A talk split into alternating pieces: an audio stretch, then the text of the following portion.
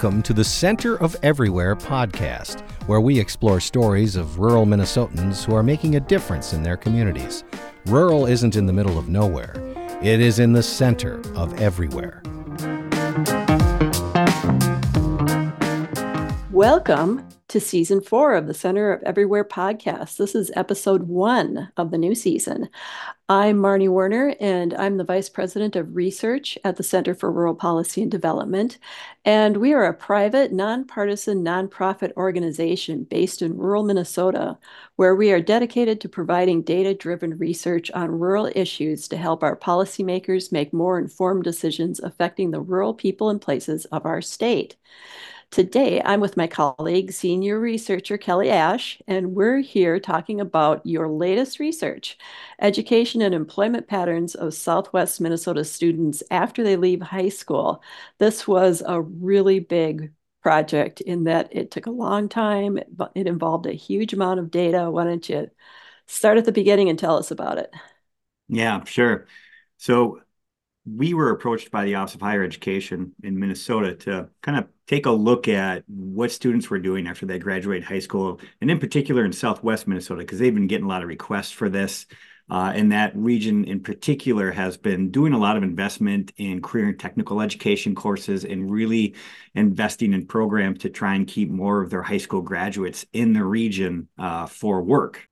So we really view this as an extension of our own research looking into the number of job vacancies across rural Minnesota. And we've always seen Southwest being incredibly high. The, you know, every region's at historically high levels of job vacancies in their region. And in Southwest, they've been investing in programs to try and keep more of their high school students in the place, trying to educate their high school students on the uh, career opportunities available to them in the region. And they feel that pressure from surrounding regions of Minnesota, but also from North Dakota and South Dakota, who are, you know, putting in some pretty uh, heavy investments into marketing towards Minnesota residents to come and go to college there and work there. And so it's kind of just a perfect storm and situation. That's why we were approached to kind of take a look at all right, currently, what are those patterns of those students that graduate? Uh, what are they doing after high school?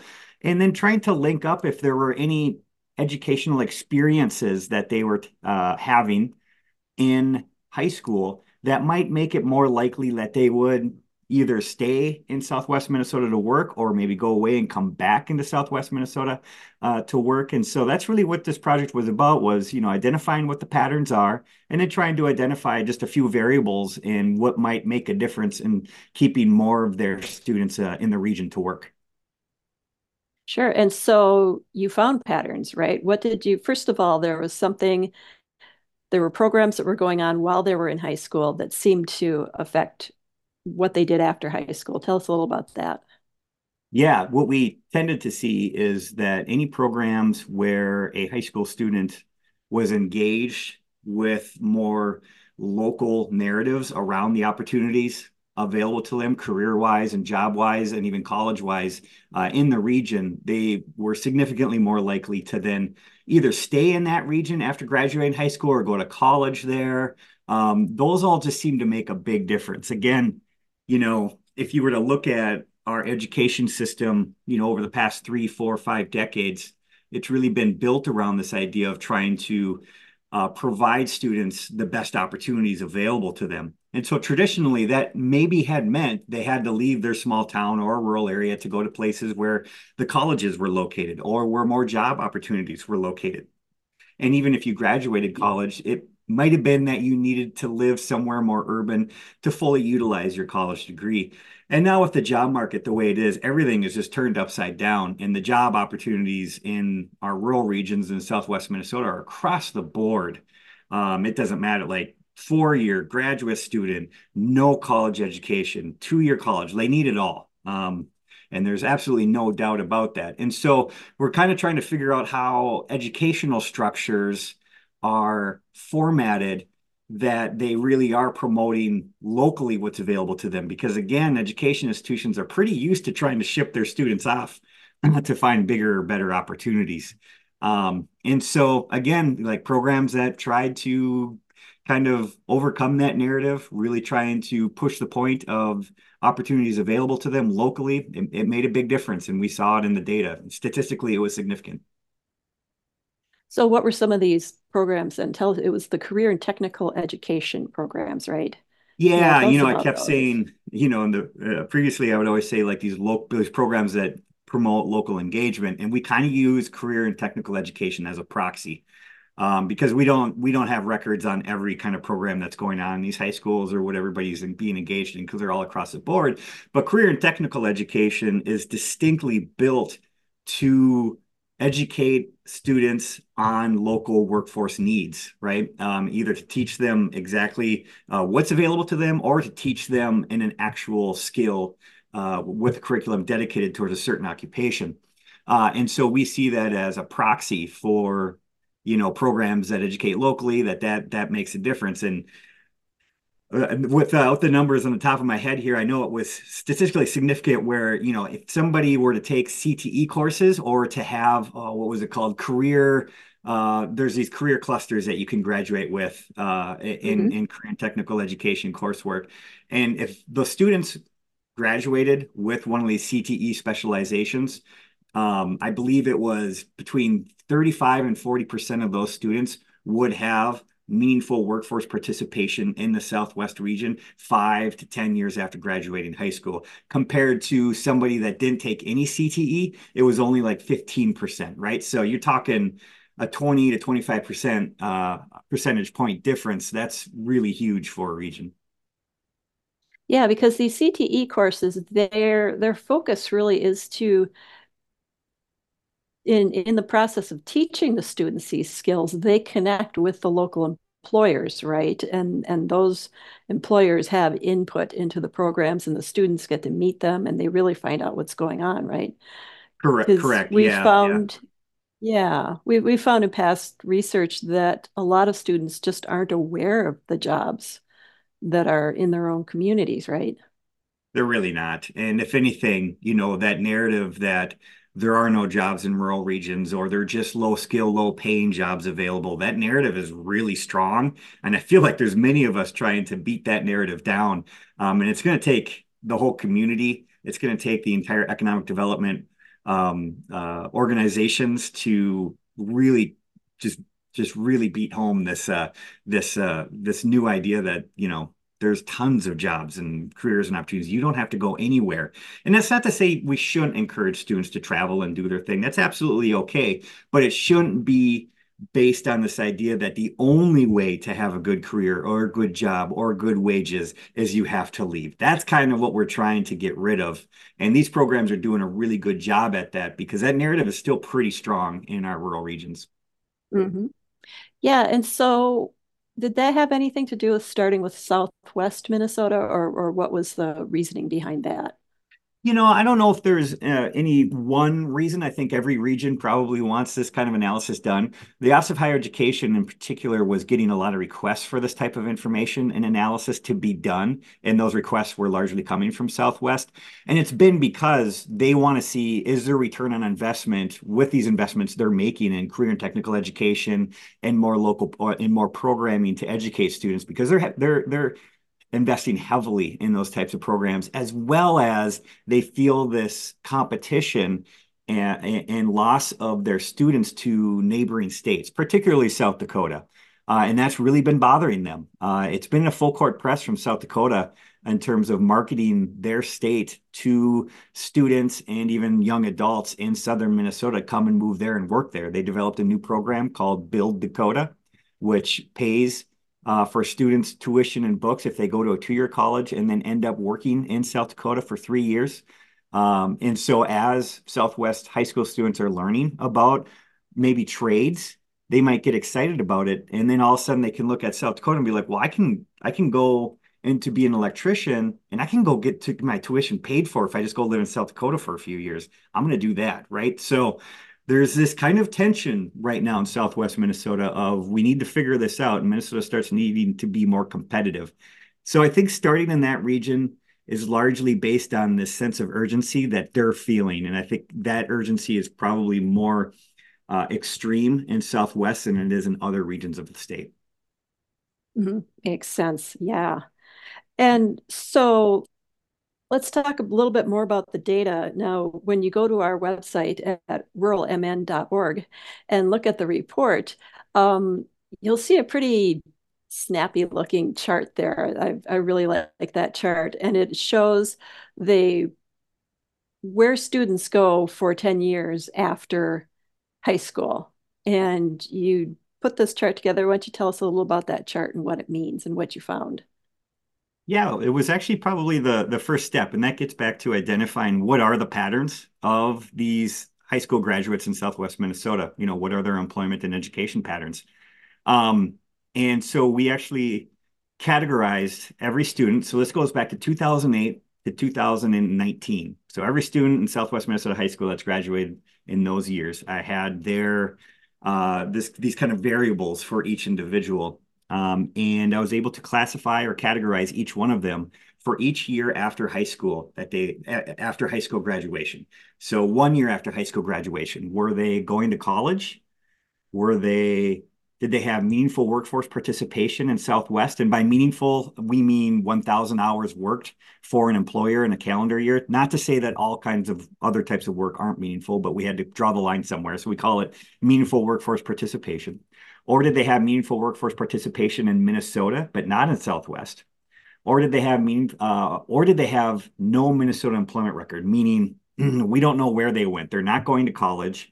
Uh, so I couldn't track them where they went to post secondary, and I couldn't track their employment out of the state of Minnesota because we don't have those types of connections with South Dakota, North Dakota, and Iowa, and and, and their kind of Department of Employment Economic Development uh, agencies. So so we had these like categorized these these categories, and we just kind of tracked it through for every year after high school graduation. What were the patterns? And as you would expect, you know, if if we were to take every student one year after graduating high school a large majority, was 60 some percent, were going to college.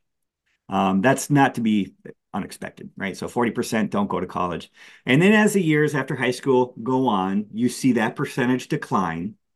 And what you tend to see is when everything stabilizes and there's very few students going to college anymore, what you tend to see is about 25% have meaningful workforce participation in Southwest.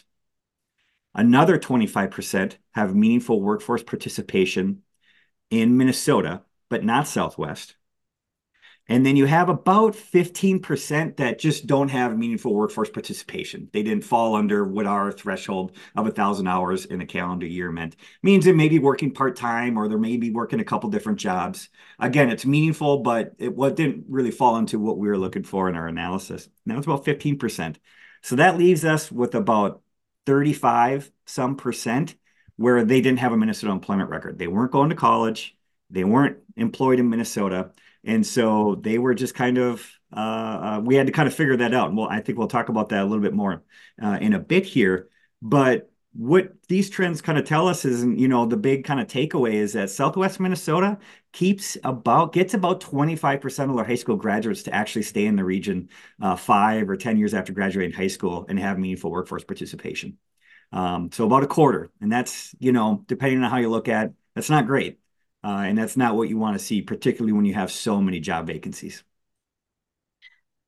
And so you could look at that though and say, why are those people, why are those you know former students staying or coming back? And did you have any indication of what that was? Did where they went to college or where they went to work or whatever give some indication of, of why they were sticking around or coming back. Yeah, well, we talked a little bit about the high school prospects. So if they were taking involved in programming um, that was telling them lo- uh, about local opportunities, that played a pretty big role. Uh, but then after graduating high school, if they were to go to uh, two-year college or four-year college loca- located in Southwest, that was a really good indicator. They almost had about 50% of the graduates that went to a local college in Southwest ended up having workforce meaningful workforce participation in the region, which is great. I mean, you get close to 50%, you're doing pretty darn good. Um, and then two-year colleges in general, no matter where uh, across the state, that was actually uh, more likely to have uh, meaningful workforce participation in Southwest after they graduated. So those were some of the big ones. Um, you know, and then some of the ones that would, you know, there's these push and pull factors. So those were kind of the pull factors, but then you have these push factors. And the push factors were students where kind kind of getting back to that traditional education format um, students that you could easily tell in high school were preparing for college. So they did really well on their MCAs. They did really well on their ACTs. They were taking college prep courses. They were taking uh, PSEO, post-secondary educational opportunities, right? Uh, they were more likely to leave the region for college as well as not very unlikely to come back, as well as students that um, uh, attended college outside of the region, four-year colleges in particular um, more likely to not come back. And then students that uh, went to college in border states, really, really poor uh, percentage of students that would come back and have meaningful workforce participation after graduating. Again, that kind of you know, up to 10 years after graduating high school. We don't know after that. Maybe they did come back, you know, when they turned 30, 31, you know, there is a, a good evidence that does happen at a higher percentage, but when they're in their 20s, it, it was pretty, pretty small. Yeah, okay. So let's talk about this No Minnesota Employment Record group. Now, there was that that could be several different reasons that people would fall into that group, right?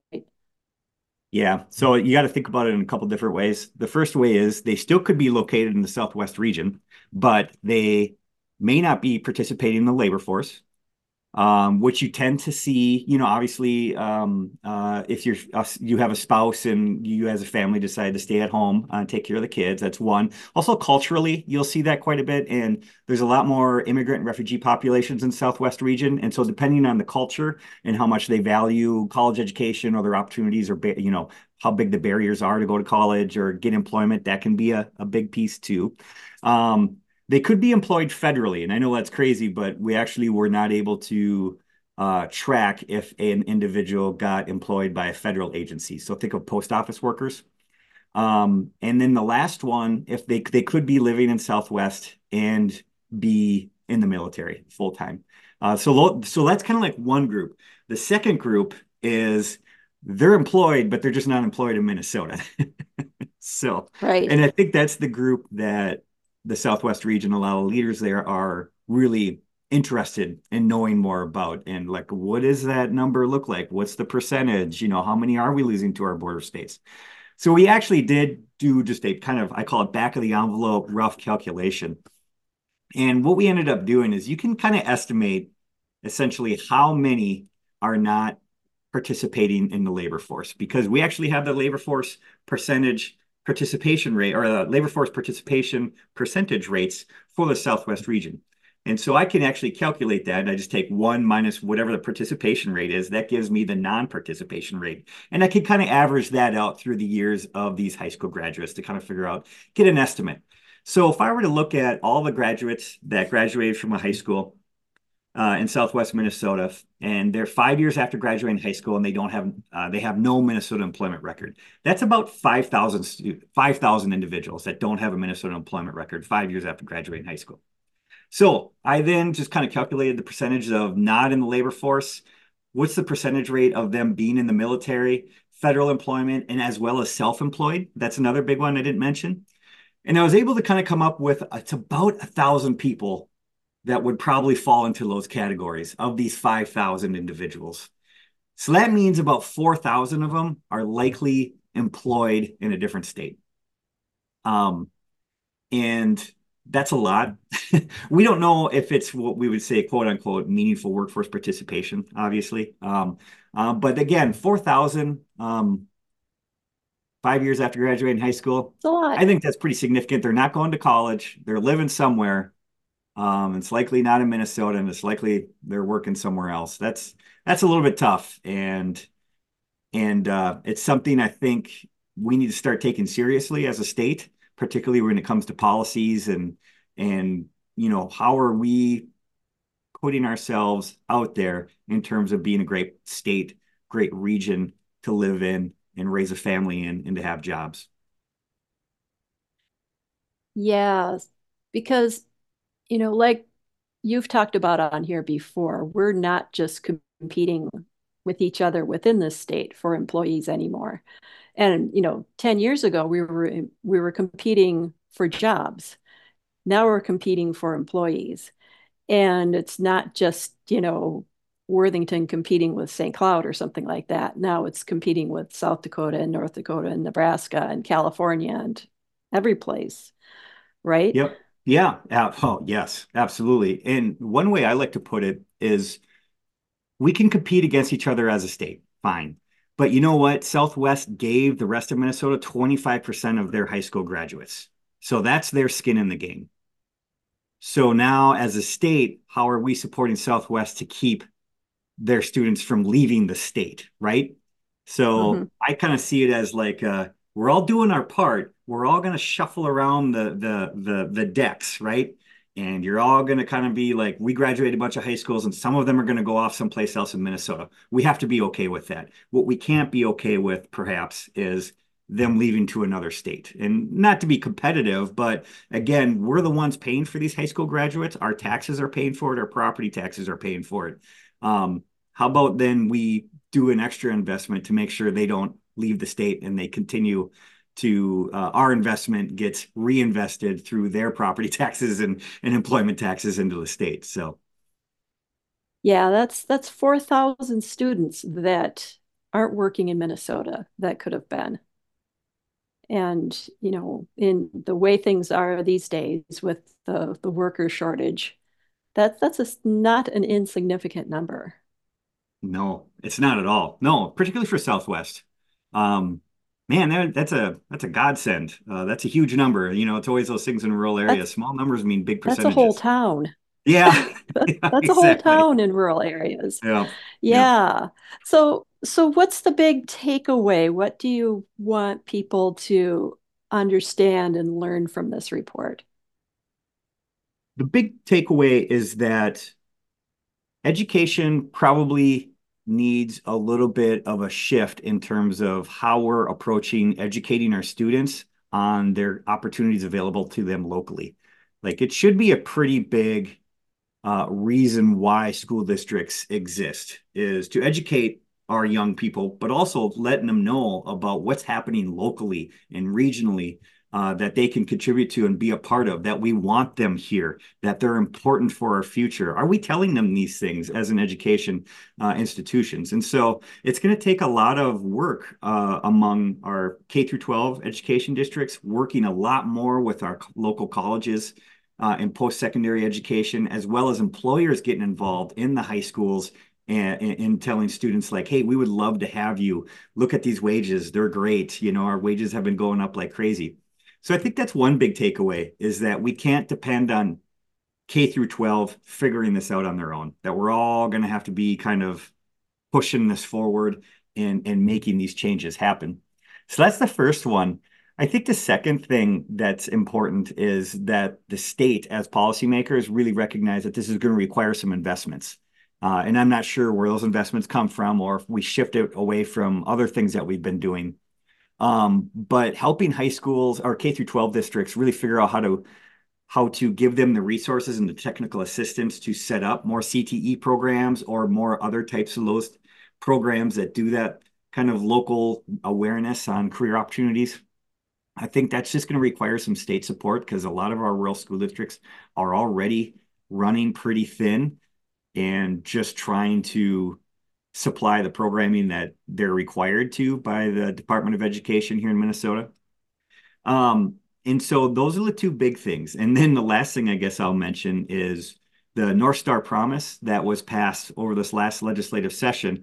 I think a lot of folks are excited that that was a, a really good step in the right direction in terms of you know, okay, if we're being, if there's competition in South Dakota and North Dakota, and they're putting up these programs, that are waiving tuition for our students, waiving their tuition for our students to go there. We have to do the same here. And so at least we're now on the same competitive um, foundation. So essentially, those students that are going to South Dakota uh, for college, maybe they'll be enticed to actually go to a Minnesota college or university because we can now waive some of that tuition in books. And so it makes it uh, a lot more promising in that aspect. A couple of things I guess we would recommend, and we put it in our report, is there could be a few minor tweaks. The first one being that there maybe should be a work requirement that if we're going to pay for your tuition and, and fees, uh, to go to college here, you also have to work here for a certain amount of years. Anywhere in Minnesota, I don't care where it is, but at least you have to stay here after you graduate college. Um, South Dakota does that, and I think that's pretty powerful, and I think it's important. Um, so that would be probably one of the bigger ones, uh, as well as maybe you know we have to do some waiving of tuition and fees for border state students that are interested in coming to Minnesota because South Dakota's playing that game. Uh, maybe we need to start playing that game too and be like, you know what, you you're from South Dakota, you're thinking about coming to Minnesota, we'll we'll help you get here. Um, because again, this is a competition for all people, not just our own people, and just not Minnesotans, mm-hmm. but any people that we can get. That's just how competitive it is right now. So those are some of the big things. Um, uh, you know that that biggest takeaway is like this is about people. This is no longer about jobs, and so the policies and programming in economic development are continuing to change and shift, and we need to get comfortable with this and and really rethink some of these things. Right. Yeah. And so now this report was just one region of the state, Southwest Minnesota. What's the future? Are you looking at more regions?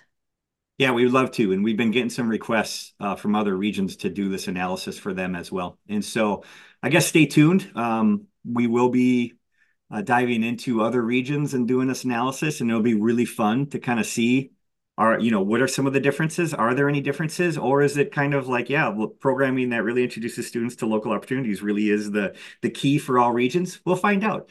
I think it'll also be interesting to see if some of those patterns of you know five years after graduating high school what's the percentage of those students that have meaningful workforce participation in a region? Uh, maybe those some of those patterns are very different across the state. It's going to be really fun to see that. So stay tuned. I think we'll probably be talking about that more in the next six months or so so thanks for joining us. My guest today again was uh, Kelly Asche. He's our senior researcher who just completed a, a, major report on student migration in and out of Southwest Minnesota. And stay tuned for our next episode, and we'll see you next time. You've been listening to the Center of Everywhere podcast, where we explore stories of rural Minnesotans who are making a difference in their communities. Rural isn't in the middle of nowhere, it is in the center of everywhere.